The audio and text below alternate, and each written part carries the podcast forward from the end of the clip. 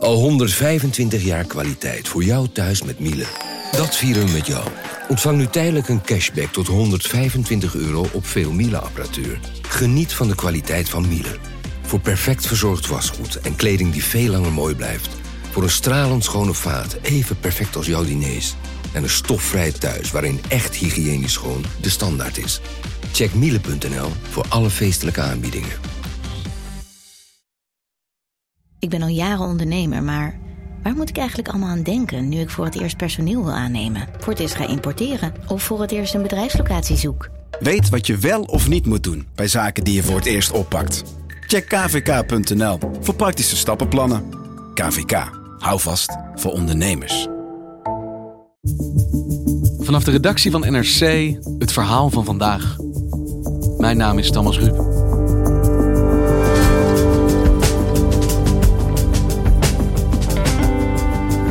Italië afgelopen woensdag. Nederland volgt 15 juni en Spanje in juli. Het ene na het andere Europese land kondigt aan wanneer de grenzen weer opengaan voor toerisme. Vakantie kan bijna weer. Maar hoe op slot was Europa de afgelopen tijd eigenlijk? En wat betekent dat, dichte grenzen? Correspondent Tijn Sade nam vanuit Brussel de proef op de som en laadde zijn auto vol voor een tocht door een gesloten Europa.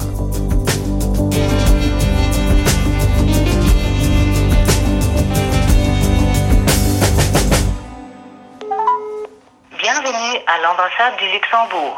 Veuillez patienter, s'il vous plaît. Het was half mei dat ik dacht, ja, ik moet eh, door Europa gaan reizen. Dat kon natuurlijk nog niet. Maar ik had iets van, ik moet weten eh, hoe het continent er nu bij ligt. Ambassade du Luxembourg, bonjour. Bonjour madame, Euh, mon nom est Constantin Sade. Je suis correspondant pour le journal néerlandais NRC Handelsblad. Je voudrais bien parler avec euh, le département consulaire. De meeste grenzen zaten nog op slot. Dus ik heb daar wel als een niet-toerist, dus als een journalist, eh, werkurgente documenten voor moeten verzamelen. Een hoop gedoe, kan ik je vertellen. Maar uiteindelijk toch met het doel om daarna als een toerist door Europa te gaan reizen en te kijken eh, wat staat ons te wachten. Nou, en daarvoor heb ik een route uitgestippeld. eh, leek mij toch wel logisch. Eh, vanuit de Benelux natuurlijk, Nederland, België, Luxemburg, een transitland. Door Duitsland naar Oostenrijk, Italië, Frankrijk. Nou, en zeg maar een, voor de meeste mensen toch wel een behoorlijke toeristische, populaire route. Om daar te kijken, ja, wat, wat, wat gebeurt daar? Een soort klassieke Europese vakantieroute, maar dan door een Europa dat eigenlijk op slot is. Waar begin je dan? Wat ga je doen? Nou ja, allereerst moet je eh, gaan onderzoeken. eh, eh, al die landen die je uitgestippeld hebt. Hoe is het regime op dat moment daar eh, voor reizigers, voor toeristen? Dus je gaat bellen naar consulaten, naar ambassades. Hé, hoe zit het daar bij jullie? Die- Diese Regelungen sind von Bundesland zu Bundesland, können die leichte Nuancen aufweisen. De deelstaten, zoals wij in het Nederland, eh, in het Nederland zeggen. Ja, die, de- ja, ganz genau, de deelstaten. Die, hebben, die kunnen nuances hebben in hun, eh, in hun bepalingen. Nou, hele tegenstrijdige boodschappen krijg je dan. Een hele hoop eh, consulaten wisten het nog eens niet. Ja, dus het, het gaat soms zo vreselijk vlug dat ook wij achter de dingen zo'n beetje aanlopen bijna. krijgt veel waarschuwingen. Eh, ja, eh, stel dat je de grens overkomt bij ons in Oostenrijk of Duitsland. Ja, hou er dan wel rekening mee dat je misschien wel voor jezelf een potje moet koken. Dus ik ben ja, naar, eh, naar de supermarkt gegaan. Ik heb de achterbak helemaal volgeladen met blikken soep en muesli en yoghurt. En dan nog op het moment dat ik vertrok en ik had wat documenten, vertrek je nog steeds eigenlijk zonder enige garantie. Al die jaren van Brussel richting eh, Straatsburg, het Europees Parlement, achterloos doorheen gescheurd. De grensovergang naar Luxemburg, maar ja, nu toch een beetje nerveus. Het ziet er voorlopig oké uit. Kan lekker doorrijden. Nog duizend meter. Nou, hier is hij dan. De EU-vlag, Luxemburgse vlag. En dat was het dan. Mondkapje af. En je bent niet gecontroleerd, want Luxemburg was net als de andere Europese landen daar op slot. Maar jij rijdt zo binnen. Je had iedereen kunnen zijn. Ja, ik had iedereen kunnen zijn. De Luxemburgers hadden op dat moment al besloten: het is mooi geweest, het is genoeg geweest. eh, we doen er niet meer aan mee. Dus eh, daar ging het allemaal nog soepel. Ik denk ook een beetje omdat Luxemburg natuurlijk het land is waar Schengen ontstaan is. Voor hun is dat een hele gevoelige kwestie. En dat is natuurlijk ook een transitland. Iedereen gaat daar doorheen. Daar profiteren ze in Luxemburg natuurlijk ook enorm van. Hè? En wat trof je daar aan in, nou ja, tussen aanhalingstekens, vakantieland Luxemburg? Ik had uh, van tevoren even gegoogeld. Ik kwam op een uh, camping van een, Nederlandse terecht. Uh, maar ik kwam daar s'avonds aan. Ja, een eenzame campinghoudster. Een, een stoere Nederlandse die daar een camping is begonnen, een paar jaar geleden. Totaal leeg. Ja, het voelt gewoon, het, het voelt in mij van binnen meer alsof het nu dood is. Het, het, het doet ook doods aan. Je hoort geen ritsen, je hoort geen. Ge, ge... Ja, dat geroezemoes op zo'n camping, dat is gewoon heerlijk om te horen. En ja, nu hoor je gewoon niks. Ja, ik hoor de vogels en, en, en de natuur en dat is prachtig. Maar dat is niet wat je, wat je wil als het seizoen begint.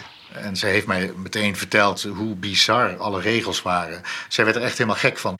Zij bijvoorbeeld mocht dan wel officieel al mensen ontvangen op haar camping, maar er was natuurlijk niemand. En als die mensen dan zouden komen, dan zou ze eh, tegen die gasten wel weer moeten zeggen: Ja, sorry, maar je mag niet gebruik maken van de wc's en de douches. Waarom niet? Omdat ze ja, allerlei maatregelen moet nemen daar. Dat gaat er veel geld kosten. Dat moet ze allemaal nog doen. Heeft ze nog niet kunnen doen. Dus ja, wat heb je dan aan campinggasten als je ze nog eens niet kan bieden dat ze naar de wc kunnen? Nou, dat lijkt me een recept voor een vrij onsmakelijke situatie. Ja, nou ja, dat was het nog niet, want ik was de enige. De boete is echt heel hoog als ze je pakken, 4000 euro. Dus ook wij nemen risico's. Maar dat heeft zij gedaan voor jou. Je hebt haar kunnen douchen. Ja, gelukkig wel. Dat is heel vriendelijk. En wat was jouw volgende bestemming vanaf daar?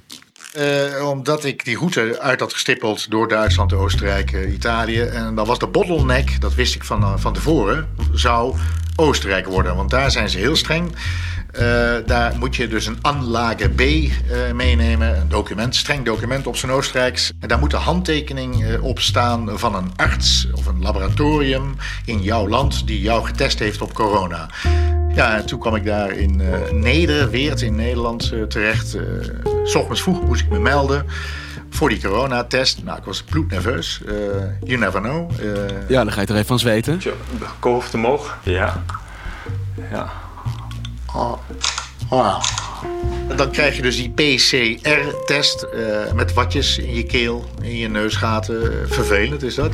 Dat is het ook. Maar valt er mee. Het zit wel inderdaad tegen het randje van dat je wil gaan kokhalzen. Ja. Uh, en dan ja, uh, moet je een dag lang wachten. Pas s'avonds kreeg ik de uitslag. En ja, die dag, raar genoeg, vond ik dat de vervelendste dag van mijn hele trip. Maar het wordt behoorlijk nerveus. Maar je weet nog niet wat het is. Stel dat ik de uitslag positief had gehad, ja, dan was daar mijn hele corona road trip was gestopt. Goedemiddag, meneer Schevers. Goedemiddag. Ondanks het gegeven dat het uh, negatief is. Ja? ja Ondanks ja. het gegeven dat het negatief is. Heb ik mijn mandkapje nog op. Maar ik ben heel erg opgelucht. Um, ja, dat geloof ik. rijdt naar het zuidoosten richting de A61. Uh, nou, zo ben ik Duitsland ingereden. Het is 13 uur. WDR actueel. Dat, ik vond dat meteen een hele bizarre ervaring. Die Duitse snelwegen met prachtig weer en het begin van het vakantieseizoen totaal leeg. Je bent met, ja, met vrachtwagenchauffeurs, uh, met Roemeense en Letse en Litouwse en Servische nummerplaten. Maar werd je gecontroleerd, Tijn?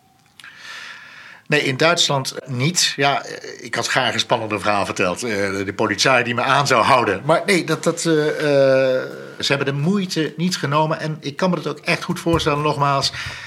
I was on my own. En vanaf daar?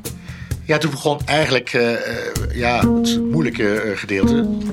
Dat was natuurlijk vanuit Zuid-Duitsland Oostenrijk in. en dan heb je dus die beruchte Anlage B nodig. Grenscontrole, daar staan ze. Medical certificate, paspoort, opdrachtbrieven in het Duits. Dag. Dag. Dankeschön. Oké, okay, hier schauen. Tschüss.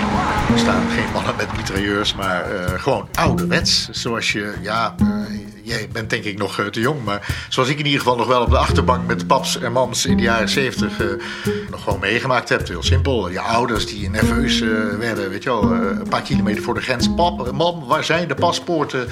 Zit iedereen er netjes bij? doe even je bovenste knoopje dicht, weet je wel. Daar bereid je een beetje op voor. Wauw, een grens. dus dat deed jij ook maar. Die, ja, ik, ik kan me dat echt heel goed herinneren ja, van vroeger. En ja, ik mocht door. Uh, dat was feestvieren. We kunnen door.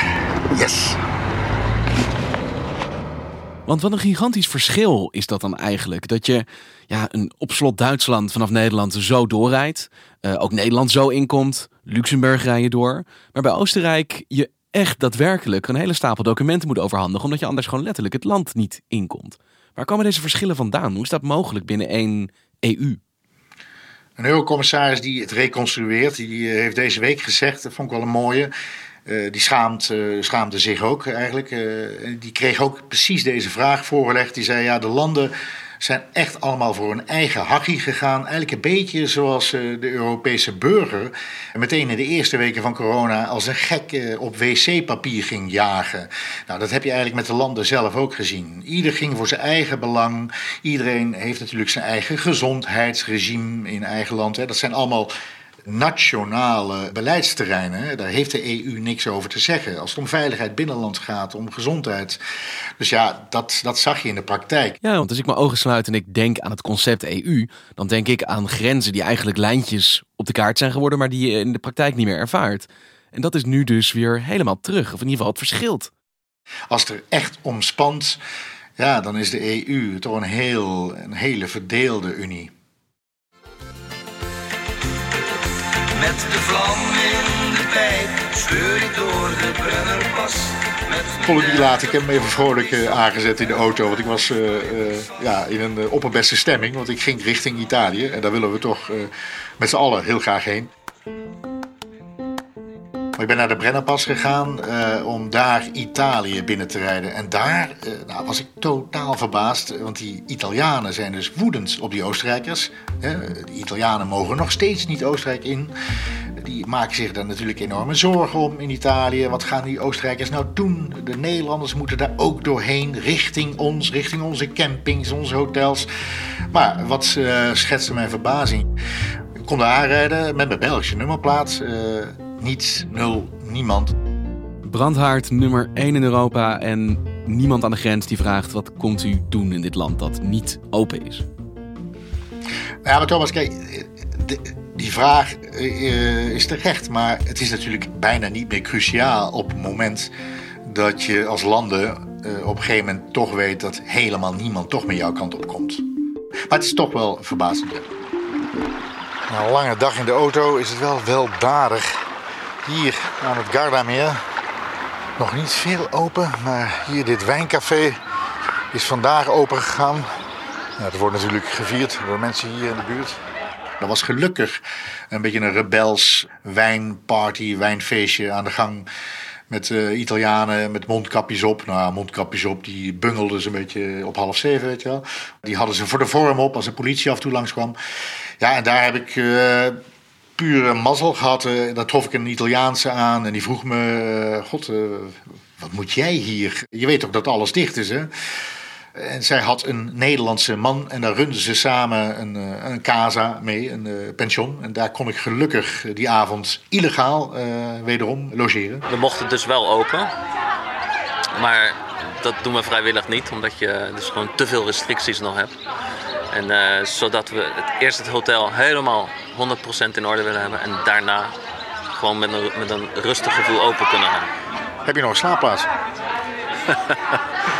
Ik heb, uh, vijf, ik, heb, uh, ik heb 35 bedden voor je. Het enige wat wij moeten doen in het hotel is daarvoor zorgen uh, dat de zekerheid van onze klanten gegarandeerd is. Ja, als ik de enige gast ben en er komt bijvoorbeeld politie langs, ja, dan is dat duidelijk. Dat is gegarandeerd, want ik ben de enige. Je bent inderdaad de enige klant.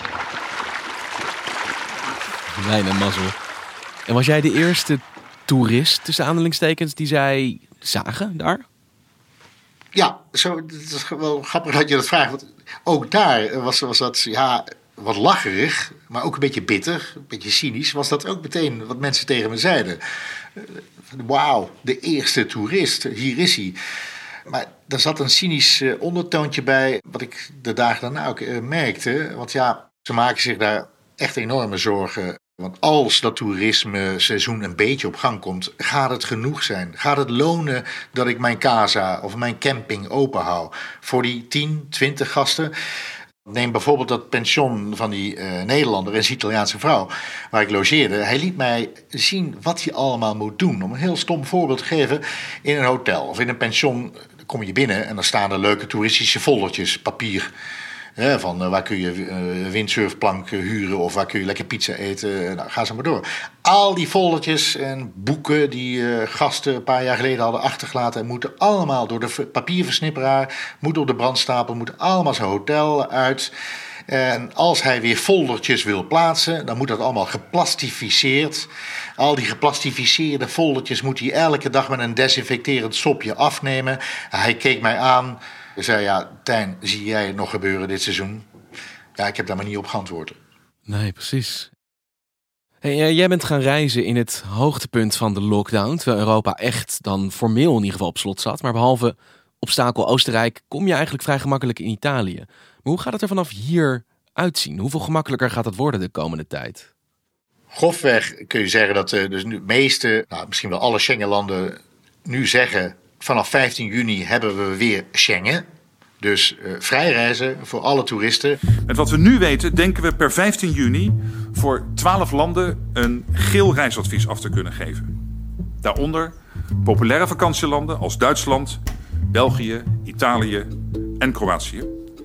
Voor sommige landen is er nog even koffiedik kijken. Ab dem 15. Juni gilt die Warnung dan voor die meisten Vanaf 15 juni mag het ook weer binnen Europa. Vollständig mit 15. Juni geöffnet, weil die mese di julio si Il reanuderà. 15 giugno per il turismo è un po' il D-Day europeo. Europeo. Maar wat je al zegt, Italianen zijn afgelopen woensdag al voor toeristen opengegaan. Spanjaarden wachten nog tot 1 juli. Je krijgt in allerlei eh, landen misschien heel andere regimes over welke maatregelen hotels en campings moeten gaan nemen. Dat is allemaal nog onduidelijk. Je kunt je vlucht gaan boeken naar Spanje voor misschien na 1 juli. Je weet nog niet wat je daar gaat aantreffen. Je kunt naar Italië, maar ja, eh, je kunt naar Italië vliegen. Maar je kunt nog niet naar Italië met de auto. Want de Oostenrijkers die gaan pas 15 juni open. Dus nou, de verwarring is nog steeds compleet natuurlijk. En houden we ons misschien ook een beetje voor de gek als wij denken dat, ook al zijn die grenzen straks weer open, dat we deze zomer nog enigszins een normale Europese vakantie kunnen houden? Volgens mij eh, moeten we eh, ja, ons echt gaan voorbereiden op een zo andere zomer. Eh, je, mag weer door steeds meer landen gaan reizen. Maar ja, wat gebeurt er met precies wat jij net aanstipte? Die willekeur die er dus kennelijk ineens is met grenzen wel of niet open houden. Hoe gaat dat zo meteen in de zomer? Eh, als er eh, op een paar Spaanse campings wat besmettingshaarden worden geconstateerd, gaat dan alles weer ja, een soort domino-steentjes vallen. Ik denk dat niemand nog het lef heeft om eerlijk tegen elkaar te zeggen, op niveau van politici, maar ook eh, in de toerismebranche, om echt eerlijk tegen elkaar te zeggen: mensen, het gaat minder worden, het gaat anders worden. Iedereen houdt zich nu vast aan ja, dat idee van: wauw, het kan misschien weer, het gaat weer gebeuren. Dus we houden ons inderdaad een beetje in een wurggreep van onwetendheid, eh, bewuste onwetendheid eigenlijk, want we ja, iedereen kan op zijn vingers natellen dat het sowieso heel anders wordt. Ik heb nog één eh, stop gemaakt en dat was eh, de meest naargeestige stop die ik gemaakt heb.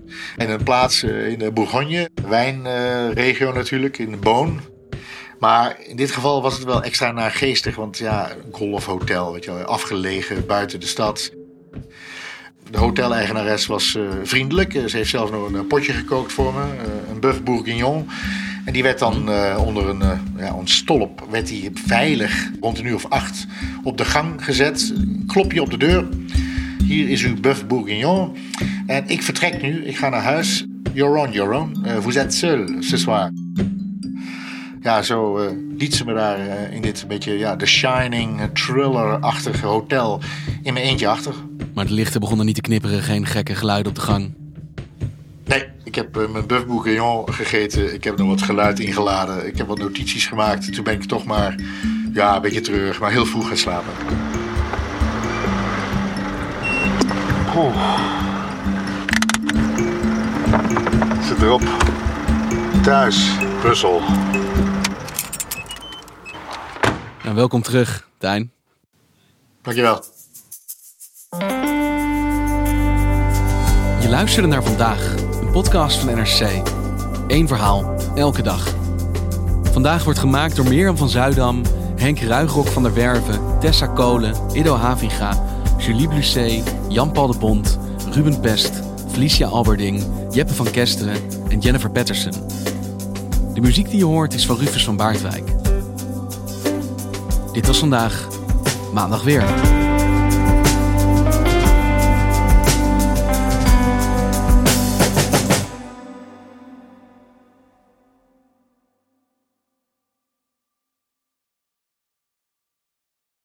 Voorkom dat je vermogen verdampt op je bankrekening. Beleg bij Bridgefund in kortlopende leningen aan Nederlandse MKB'ers. Inleg vanaf 100.000 euro en rendement tot wel 5,25% per jaar. Bridgefund. Make money smile. Let op, u belegt buiten AFM-toezicht. Geen prospectusplicht voor deze activiteit.